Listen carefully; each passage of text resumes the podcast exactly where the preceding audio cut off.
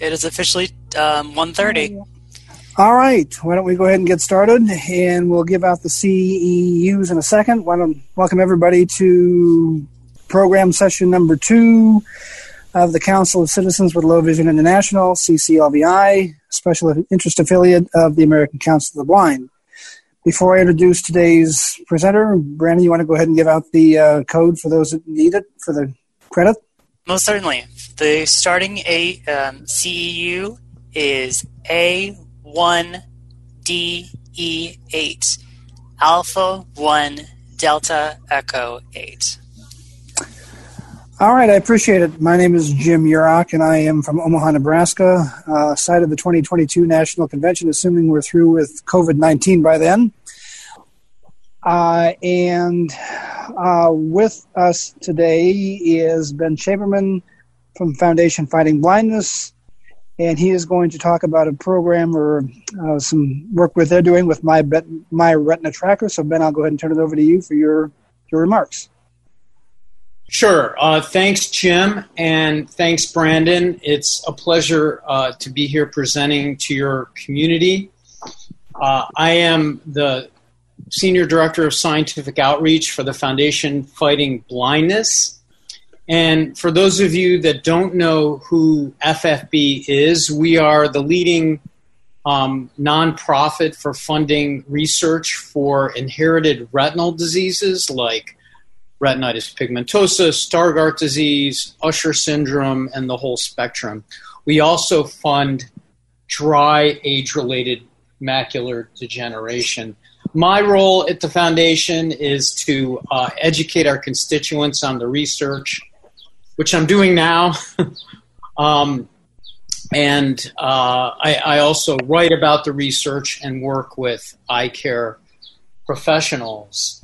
Uh, today, I will be covering, in addition to genetic testing in my retina tracker, I'm going to give you a fairly extensive research update um, telling you about what's going on in uh, genetics, gene therapy, stem cells, some other emerging approaches for uh, inherited retinal diseases, and uh, dry AMD. If you're interested, we just finished our national conference. Uh, it's called Visions 2020, and all the sessions were recorded. And if you want to go to our website, fightingblindness.org. Don't go now after I'm done, but go to fightingblindness.org. Look under the events tab at the top of the screen, and you can have access to all those recorded sessions on research and lifestyle. Um, that's a nice uh, overview of what's going on in our space as well. Um, I am going to go through my slides and then we'll open it up to questions. And without further ado, let's get started. So, in, in the, the space of inherited retinal diseases, we're at a very exciting juncture. Um, if you look back on our history, the Foundation Fighting Blindness and coincidentally, the National Eye Institute were founded about 50 years ago. And for the, the first 35 to 40 years of our existence, much of the research was taking place in labs, in academic settings throughout the US and the world. But over the last 10 to 15 years, we've had this tremendous surge in human research. And now there are somewhere in the neighborhood of 40 clinical trials underway for gene therapies, for stem cells, for pharmaceutical approaches. And in addition to those 40 clinical trials, if you look at this space even more broadly, there are more than 80 therapies that are in development that are um, moving toward or in clinical trials. So, a lot of that really painstaking, groundbreaking work that occurred over the first three or four decades in our space is now really yielding some exciting uh, results, having moved therapies into clinical trials. And an important role of the Foundation Fighting Blindness is getting research out of labs and into clinical trials. That's a very risky and expensive endeavor, but when we can do that, then we can attract outside investments from companies. And throughout my talk, you'll be hearing about various companies that have come into our space, and many of those have come to fruition because of foundation funding to get projects into early stage clinical trials. And our current portfolio is about 80 projects, and they're projects funded in U.S. institutions, Europe, European institutions, and other institutions in other parts of the world. So, again, the foundation is focused on the retina, and on this slide, I want to give you a brief overview of what the retina is. And basically, the retina is a very thin, fragile piece of tissue that lines the back of the eye. It's only a half a millimeter thick. And when light comes through a person's eye, through the cornea, the cataract, through that gel in the middle, ultimately it hits the retina. And the retina takes that light and converts it into signals that are sent over the back, over the optic nerve to the back of the brain. And then the brain uses that electronic information to create the, the images we see. So the retina really um, works in concert with the brain to make vision possible. And it's the optic nerve that really connects the retina to the brain. We often think of the retina as an extension of the brain because it is neural tissue. On the diagram that I have on the left on my um, slide, there are these vertical cells near the top of, of that diagram, and these are called photoreceptors. And photoreceptors are the cells that do that conversion of, of light to electrical signals. They're the cells that make vision possible. And we have two types of photoreceptors we have cones and we have rods. Cones are concentrated in the middle of the retina, they give us the ability to read and recognize faces, to see colors, and they enable us to see things in our central field of vision. Rods, on the other hand, are concentrated on the outside of our retina or more toward the periphery. And rods give us night vision, vision in dark settings, and peripheral vision. And then on top of those photoreceptors is a layer of cells called the retinal pigment epithelium. It's a single layer of cells and it provides support to photoreceptors. And amazingly, each of our relatively small retinas has 125 million photoreceptors. So there's a lot of visual power in each of our retinas. And then on the right side of this diagram, I have close up images of a rod and a cone. And they're very, each rod and cone is a very complex um, cell. The bottom of the cell is kind of the engine where all the proteins are made, where the nucleus is. And the top of the cell is the sensory part, the light sensing part, and we call that the outer segment. So that's just a brief overview of the retina. um, our foundation has spent millions and millions of dollars to just understand the basic function of the retina so that we could ultimately understand why retinal diseases occur. So, first, I want to talk about gene therapy as a treatment approach for inherited retinal diseases. And all the diseases that I've mentioned, or at least most of them, RP, Stargardt disease, and Usher syndrome, are caused by mutations in a single gene. Now, what's challenging is that there are upwards of 270 genes, each of which, when mutated, can cause a retinal disease. For example, in RP, there are 80 different genes that can cause um, RP. In Usher syndrome, there are more than a dozen genes. So, genetically, these conditions are very diverse. But if you can replace the mutated gene, then you have an opportunity to correct the problem and potentially restore vision. And that's at least in part what gene therapy encompasses.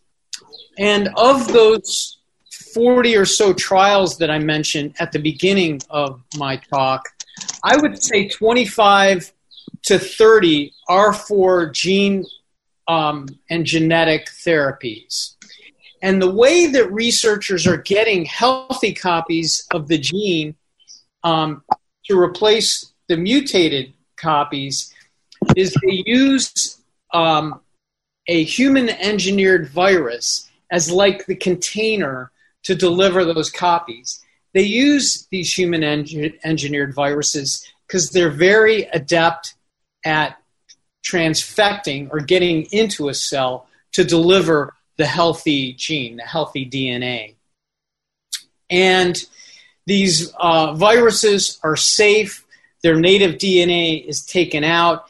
And on the right side of this diagram, this knobby, colorful ball um, that I have an image of, that is the container that, that is used to deliver the healthy gene.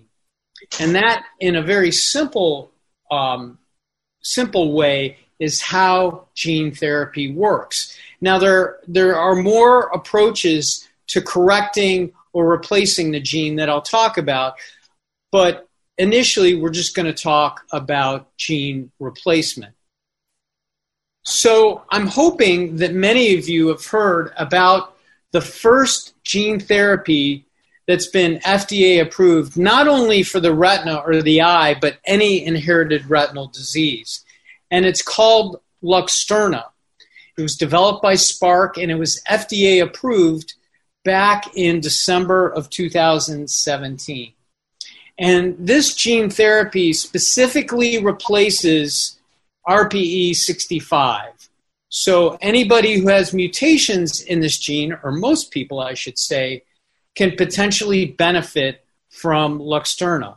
But again, it's only for that gene.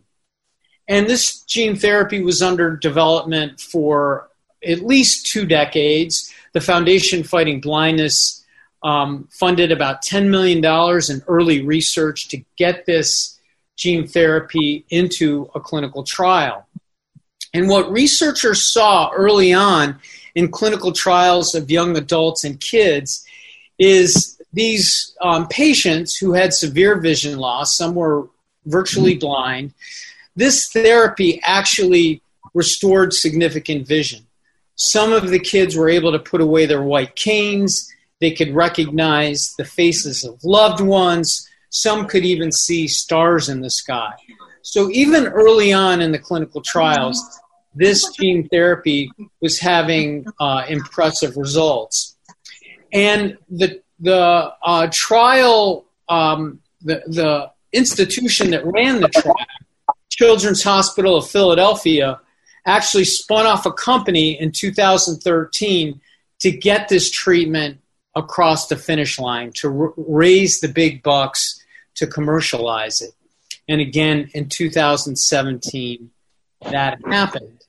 And the good news is not only is Spark continuing um, to treat patients, um, the advancement of this gene therapy has paved the way for other gene therapy clinical trials. So, Spark's work and the work of CHOP and the Foundation Fighting Blindness provided affirmation that gene therapy was, in fact, a great way to not only um, restore vision, but to commercialize a vision um, related treatment. So, I'd like to go through some other gene therapies that are in development. And a big biotech called Biogen currently has gene therapies in clinical trials for a condition called choroideremia. That's in a phase three trial. And also X linked RP caused by mutations in the gene RPGR. That's in a phase two, three. The choroideremia trial, they had some um, impressive results early on For most of the participants, the gene therapy either maintained or improved their vision for at least one year. And now, having completed phase three enrollment, if this phase goes well, they will seek regulatory approval um, to get this out to choroideremia patients. So they again they've completed phase three um, enrollment. Now, um, once this this phase is completed and they've monitored all the patients for at least a year, then they'll be able to decide if they want to seek FDA or EMA approval.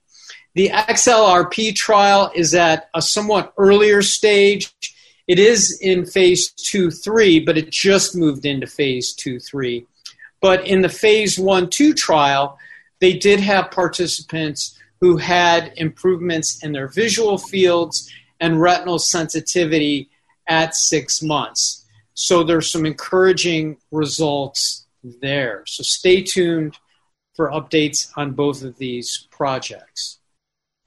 So another partner of the foundation, Applied Genetics Technology Corporation, has three clinical trials underway for inherited retinal diseases. And these include a trial also for X-linked RP, an RPGR trial, and two achromatopsia trials. Uh, their X-linked RP trial is also for RPGR. They too had um, impressive improvements in vision at six months after treatment, especially in visual acuity. And now they're starting to evaluate the potential for a phase three trial. Their achromatopsia studies are at an earlier stage.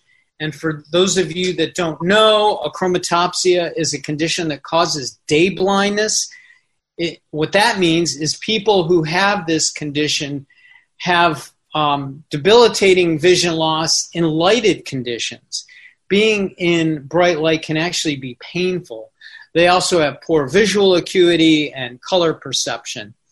So, in the early stage achromatopsia trials, they did um, observe that some participants were able to tolerate light better, which is a good sign that there is some efficacy in these two trials. They're going after um, achromatopsia caused by mutations in the gene CNGB3 as well as CNGA3. Again, these are still at early stages. And then there are other gene replacement clinical trials underway. Spark also has a trial underway for choroideremia. A company in France is targeting the gene PDE6 beta, which, when mutated, causes uh, RP. They're also pursuing a future clinical trial for mutations in the gene CRB1. Uh, Novartis in Sweden has a trial underway for RP caused by mutations in the gene RLBP1. Um, and then uh, the University of Florida was able to advance a clinical trial for LCA caused by GUCY2D mutations into a clinical trial. That's actually underway at the University of Pennsylvania. And then another partner of the foundation, MeiraGTx, also has clinical trials underway uh, for achromatopsia and X-linked RP. So everything I've been talking about at this point is replacing the gene, the mutated gene, with an entirely new healthy gene. But there's uh, there are other ways to correct the genetic defect. And one of those is through gene editing or CRISPR Cas9 is, is the um, precise method. So instead of delivering a whole new gene to the retina, with CRISPR, you're sending a molecular pair of scissors to cut out the mutation in the gene that's still in the patient's retina. So you're not replacing anything, you're cutting and in some cases pasting the mutation. And so um, a few months ago, Editas, in collaboration with Allergan, launched a phase 1 2 trial for a CRISPR Cas9 gene editing therapy for LCA caused by a mutation, a specific mutation in the gene CEP290. And this is the first CRISPR Cas9 treatment that's actually been administered in a human being. They've administered it to cells that were later put back into a human, but this is being directly administered into patients' eyes. So we haven't heard results yet. It's still early. And the company is also targeting people with mutations in a region called exon 13 in the USH2A gene. And that gene, when mutated, can cause both RP and Usher syndrome. So now in gene editing, what I was just talking about, you're, you're correcting the gene, the DNA. Now there's yet another way to address um, genetic defects, and that's that approach is known as um, RNA modification or RNA therapies. So within your cell, you have DNA, which is like the library of genetic information. RNA are the messages that come from that library to the cell to actually make proteins that your cell needs.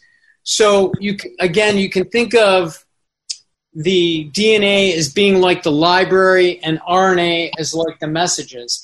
Everything that I've talked about thus far is addressing the DNA, but this other approach, uh, it's called antisense oligonucleotides, is targeting the messages. And a company uh, that we're partnering with in the Netherlands called ProQR has developed this technology to address mutations in LCA CEP290, USH2A uh, mutations in exon 13, and they've also launched recently a clinical trial for the P23H mutation in rhodopsin. Now, most of these trials are still at an early stage, but in the LCA CEP290 trial, they had some um, pretty, pretty uh, impressive results in their phase one, two. 60% of participants had vision improvement.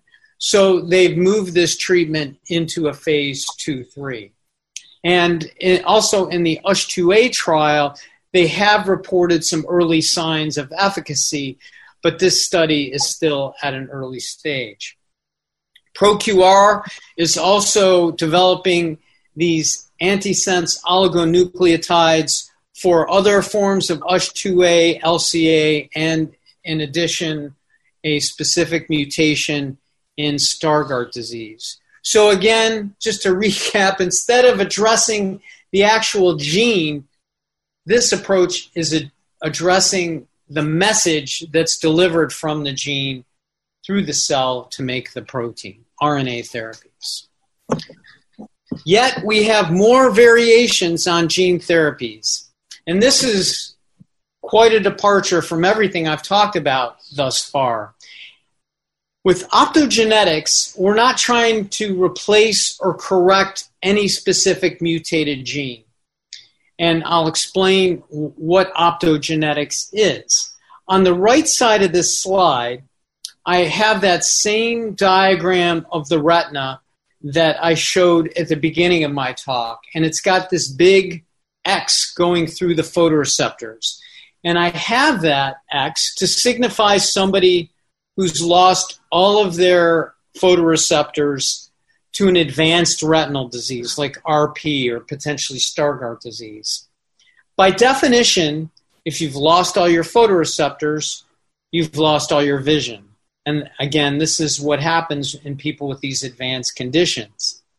So, trying to correct or replace a gene is not going to help save or restore your photoreceptors. But what some very innovative researchers learned and observed is that there are other cells in your retina that survive after photoreceptors are gone. And those are called ganglion cells. And I have an oval um, circling those at the bottom of this diagram. Those again survive after or, or in late stage disease. Now, normally, photo or I'm sorry, ganglion cells don't process light. They aren't responsible for um, receiving light to make vision possible. But what researchers have done is they deliver a light sensing gene to these ganglion cells to bestow some level of visual ability to those. The treated eyes performed better than the untreated eyes. So even at this early stage, where they're mainly evaluating safety, they saw signs of efficacy. So now they've moved it into a phase 2B, and they have 85 people enrolled in this trial. So stay tuned for um, reports from the phase 2B. Just recently, jCyte um, announced that they've entered into a licensing agreement with a big pharmaceutical company called Santen, which provides them a great influx of capital to potentially move this treatment forward to FDA approval if it continues to perform well. So, this approach is really designed to preserve what a patient has. It might do a little restoration, but preservation is the main goal. But moving on to another trial, this trial is using a very similar cell type, but the idea here is to replace lost photoreceptors so you can actually restore vision. And that trial is underway in Boston and Phoenix. It's being conducted by Mass Eye and Ear in Boston and a clinic in Phoenix. The company is a UK company that's sponsoring the trial. They're called ReNeuron. And again, they're using a very similar cell type.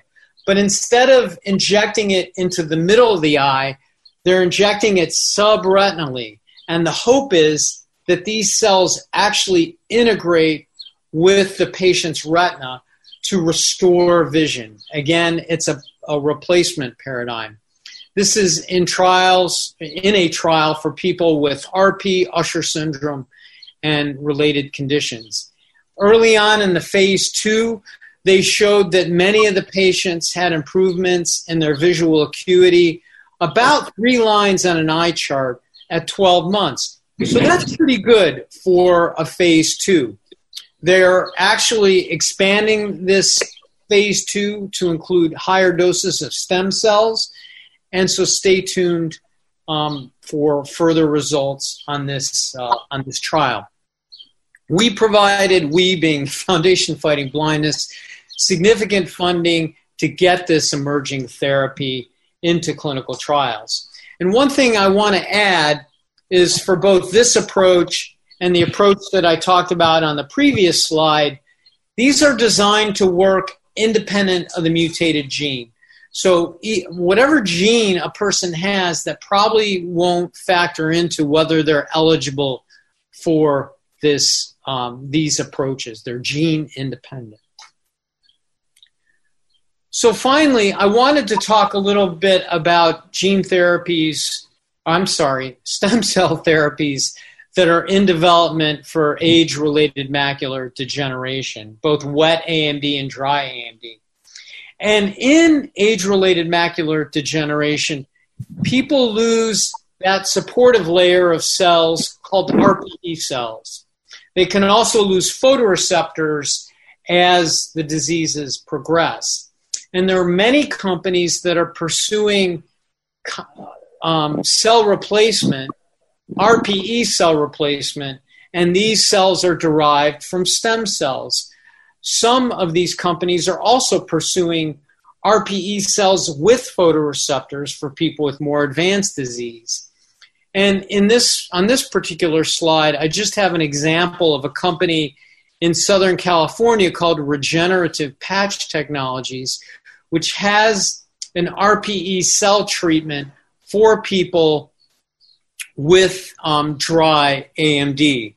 Um, a while back, they showed at a very early stage that the treatment was well tolerated. Safety is always important, especially at an early stage, and there was also a suggestion of efficacy. Now, University of College of London is pursuing a similar approach for wet AMD. They've had encouraging results. And the National Eye Institute um, uh, Dr. Bharti there has moved this approach into a clinical trial as well. One thing that these companies are starting to do is they're putting the RPE cells on this biodegradable scaffold to help them integrate into the retina. So they're, they're um, better oriented and it increases the chances that these cells will success, successfully integrate. So, moving from stem cells, I wanted to talk about a couple of cross cutting treatments that the foundation is funding. And by cross cutting treatments, I mean treatments that are designed to work independent of the gene causing someone's vision loss. One of these treatments is a strong antioxidant that's being developed by a company called Nacuity, and we're funding this project um, up to $7.5 million. What researchers have learned is that in RP and other retinal diseases, oxidative stress is a major factor in accelerating vision loss. So, if you can mitigate oxidative stress, you have a potential to save vision. And so Nacuity has developed this molecule, this drug called NACA. It's taken orally, and the idea is to slow vision loss in people with RP and potentially other conditions. The original work for this project um, occurred at Johns Hopkins, and it has just moved into a clinical trial, a phase one, two trial in Australia, actually for people with Usher syndrome. Um, they will be moving it into trials in the US, hopefully for RP and Usher syndrome in 2021. Uh, but they were able to get the trial off the ground a little earlier by doing um, that launch in Australia. Again, designed to slow or halt vision loss and do so independent of the mutated gene. Now, another company that we're supporting, up to 7 million euros, is called Sparing Vision. They're in France, and they've developed this therapy that produces a protein called rod derived cone viability factor. I know that's a mouthful. But what researchers have learned over the years is that rods, the cells that give you peripheral vision, they secrete a protein that helps keep your cones healthy. And in people with RP, especially, when the rods go, the cones go. So the idea behind this therapy is to keep cones alive, to preserve cones. Because if you can preserve even just a small population of cones, you can give people independence. You can preserve some visual acuity, central vision, and the ability to do things like read and see faces. So this project is um, moving toward a clinical trial that'll hopefully start in 2021. It, it's technically a gene therapy, but it doesn't replace a mutated gene. It's supposed to work independent of the mutated gene. And um, I, I guess just stay tuned for further updates on, on this project. So, finally, to round out the discussion of therapies, I wanted to talk a little bit about what's in development for Stargardt disease. And Stargardt disease is a form of macular degeneration. Unlike age related macular degeneration, um, Stargardt disease is usually diagnosed um, in adolescence or young adulthood. It's a genetic, um, early onset form of macular degeneration. And it's generally caused by mutations in a single gene known as ABCA4. Now, in simple terms, what happens in people with Stargardt disease is they accumulate these toxins in those supportive cells, these RPE cells. Those toxins are byproducts of processing vitamin A. We all need vitamin A to see. But in people with Stargardt disease, when that vitamin A is metabolized, these toxins accumulate in their RPE cells, and that's what leads to vision loss. The RPE cells degenerate and then photoreceptors degenerate, sometimes simultaneously. So the idea behind many of these therapies is to mitigate the byproducts from metabolizing vitamin A. A company called Alkeus has actually come up with a form of vitamin A for people to take orally that burns cleaner than vitamin A we get in our diets. This is in a phase two clinical trial for um, people with Stargardt disease. They haven't reported results yet, um, so stay tuned for that. Other companies like Acucela, Belite, and Stargardt disease have drugs that you take that slow the uptake of vitamin A to the retina to hopefully um, slow the accumulation of toxins and the resulting vision loss. Now, a company called Iveric Bio is pursuing a different target for treatments. They're actually going after what's called the complement system or the immune system.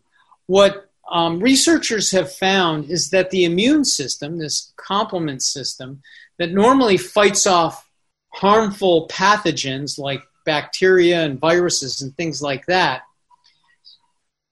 it often is over is um, overactive in people with retinal diseases. And instead of fighting off a pathogen, it can actually attack retinal tissues. So Iveric Bio has a phase two clinical trial of a protein to try to mitigate um, uh, the complement system, to slow down the immune system to um, preserve vision and preserve photoreceptors. But one thing that's really cool about Zimura is they've gotten into the gene therapy business. They're developing a gene therapy for Stargardt disease to replace ABCA4, and they also have gene therapies in development for Best disease and RP caused by rhodopsin mutations. So that concludes the bulk of my presentation. We're going to start talking about genetic testing in my retina tracker. But there are many more therapies that are not quite as far down the pipeline that are addressing the conditions that we've talked about today, in addition to um, many other um, genes and retinal conditions. But I wanted to um, go down the home stretch of this talk talking about um, genetic testing in my retina tracker. For anybody with an inherited retinal disease, it's important that you identify the mutated gene causing their condition. And that the reason is it's the gene that's the underlying cause of the disease. You can look at a retina and say, hey, somebody's got RP or they have Stargardt disease. Even the best clinicians can make a preliminary diagnosis. But it's not until you identify the mutated gene that you have a definitive diagnosis because many of these conditions can look alike. They can even fool the best clinicians. So the foundation has embarked on a no cost genetic testing program to help people get genetically screened to identify their mutated gene. And once you have that gene identified, you're better able to understand the inheritance pattern in family members, be they siblings or um, parents or um, children. 25 minutes, maybe.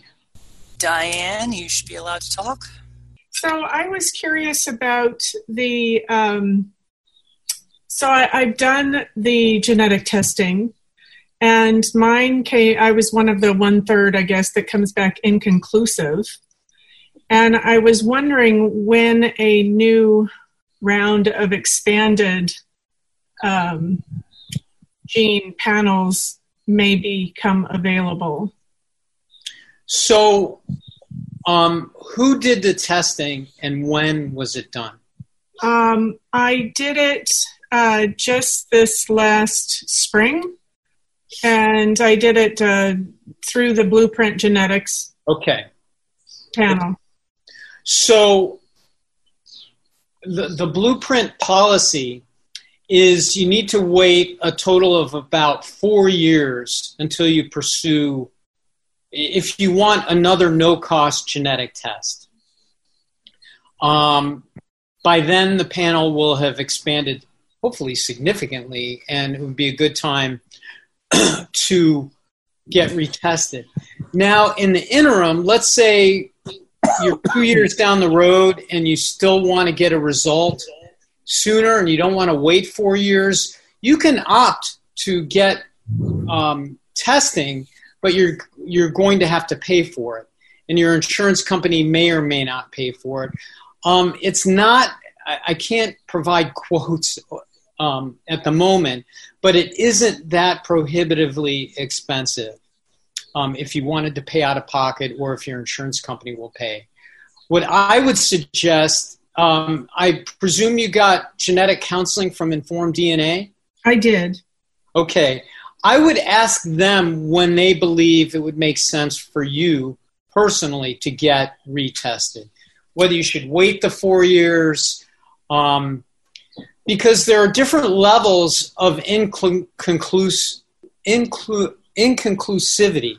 I'm sure that's not a word, but probably not inconclusiveness. But you're right. I don't. I'm right. not sure either one or will work. right. So sometimes they have clues. Yeah. Sometimes they don't. Um, but I think that's where it makes sense to talk to informed DNA.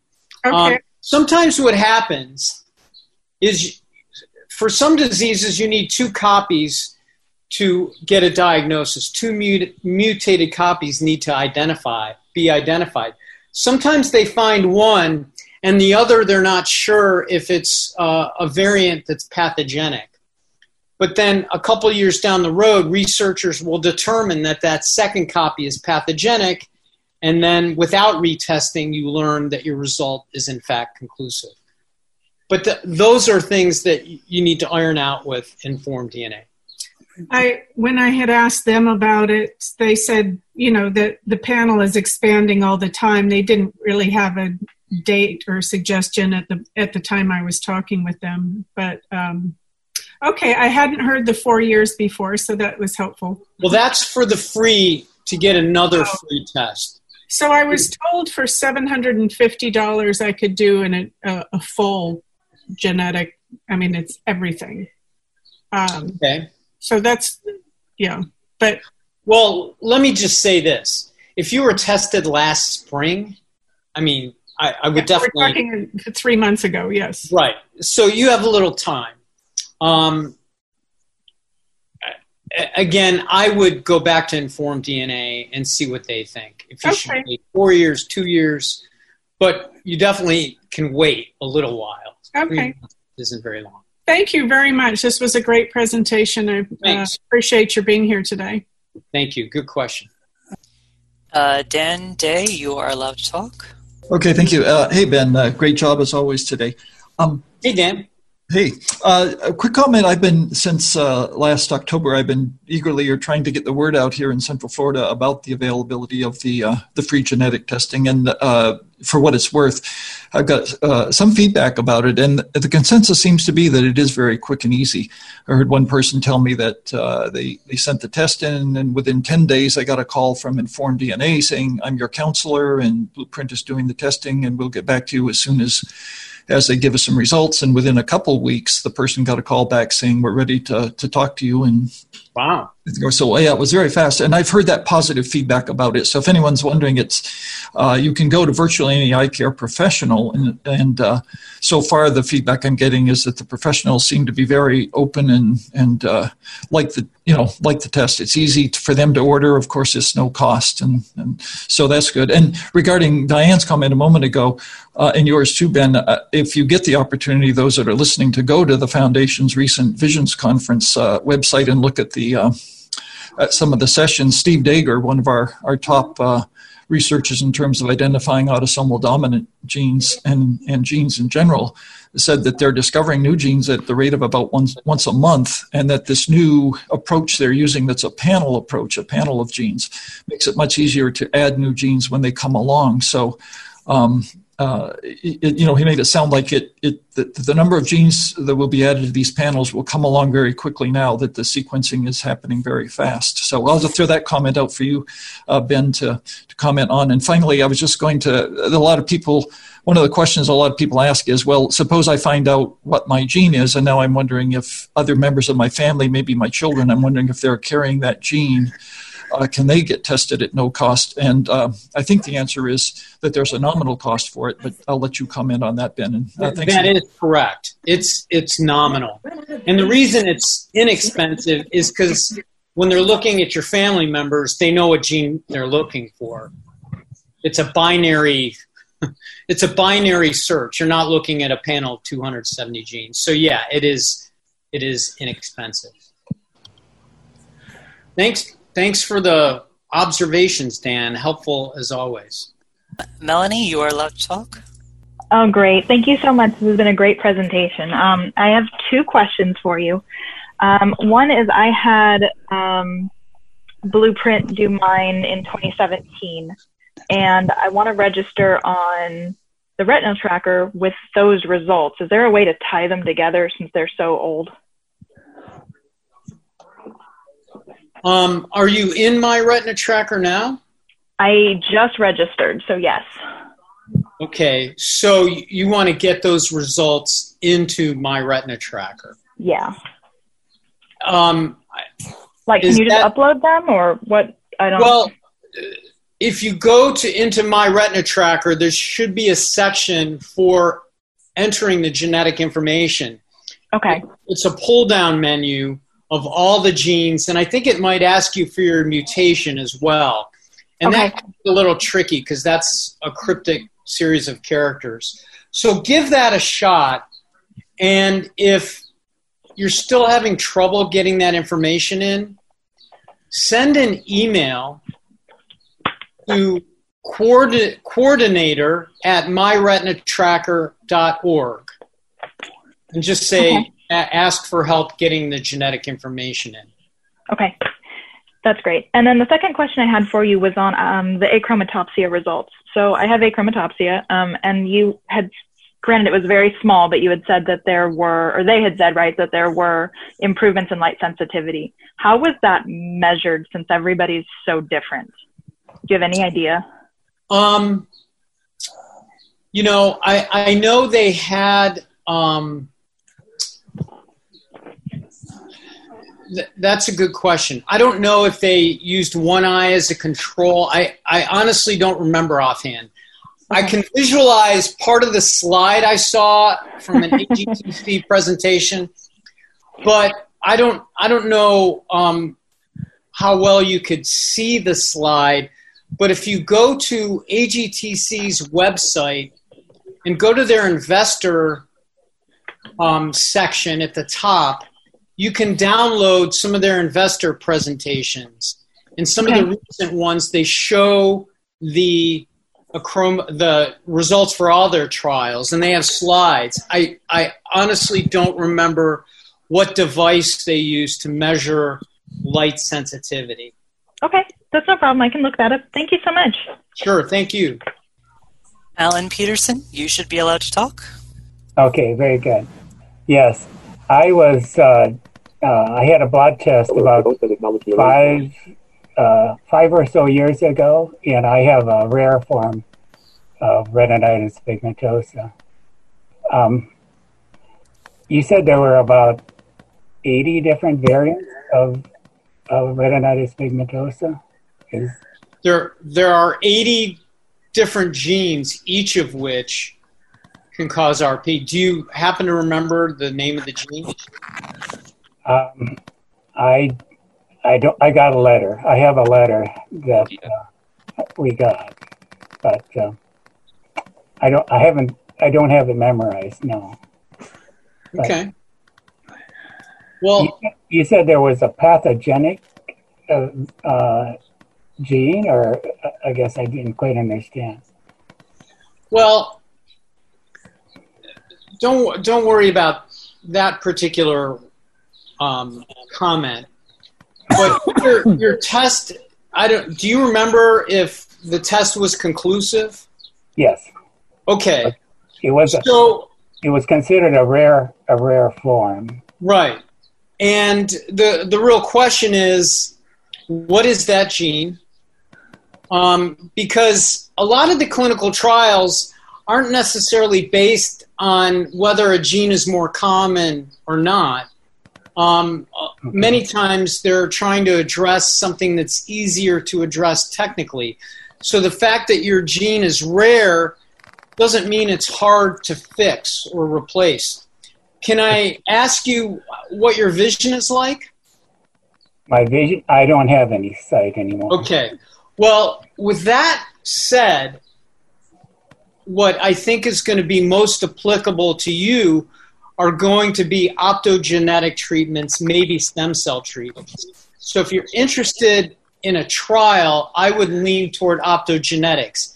If, if you don't have much vision left, a genetic treatment is probably not going to help trying to replace or correct the gene. Right. So um, the genetic results in your case may not be that um, important to getting some um, getting into a, a trial. Now, if you're interested in the risk for other family members, then yes, the genetic results are important. Well, there's no history. There's no family history whatsoever. Okay, Um, I, I'm the I'm the lucky one. You're the lucky one. Well, Yeah. Well, Right. So when they do a, a stem cell uh, treatment, do they take the um, the cell or they harvest cell from the patient or the person? Or it depends. It depends on the treatment. It could be from a, an, a quote unquote embryonic source. It could be from the skin or the blood of uh, a mature human, whether it's you or somebody who's healthy. It depends on the trial. okay, okay, very good. Okay, yes. Well, it's um, you know, I assume that it's a recessive form uh, of RP. I guess it probably has to be because there's no. I have two brothers. They don't. They have perf, you know. They have good vision. So It's right. I, I would say that's probably the case, but um, not necessarily. not necessarily. Not necessarily. Okay. Okay. Frank, you should be allowed to talk. Yeah, I have optic atrophy, uh, which before you get to the retina, and I'm the only one in my family that has it, except my younger son developed the same symptoms at around age 20. Any research in the area of ap- optic atrophy, and I assume no gene therapy to help it. Um, that's an area I'm less familiar with. Have you seen um, uh, a good neuro ophthalmologist? Yes, here in Burlington, Vermont, I see uh, a neuro-ophthalmologist, and my eyes started to go mad when I was in the Army. I'm now 70, and I saw Dr. Uh, Walsh, uh, who was the neuro-ophthalmologist. He's the father of neuro-ophthalmology. Okay. Well, he sounds all- pretty good. Yeah, they all say I don't know, but that was 1973. So Right. I, what I would suggest is if you're able to do some Google searches, there's always the internet, but find an academic research center where they're actively studying optic atrophy. Um, and, you know, you can email the, the clinician or the researcher and see what's going on. I know it's being addressed. I just don't know the particular projects and what uh, status they're they're at. Have they ever told you you have um, Leber Leber's hereditary optic neuropathy? No, they they Okay. I think they ruled that out. Okay. Because there's there's gene therapy in trials for that. That's the that's the one thing I do know. Yeah, But- they they are right. Unfortunately, I don't think I Okay. have that. No. Nina, you should be allowed to talk.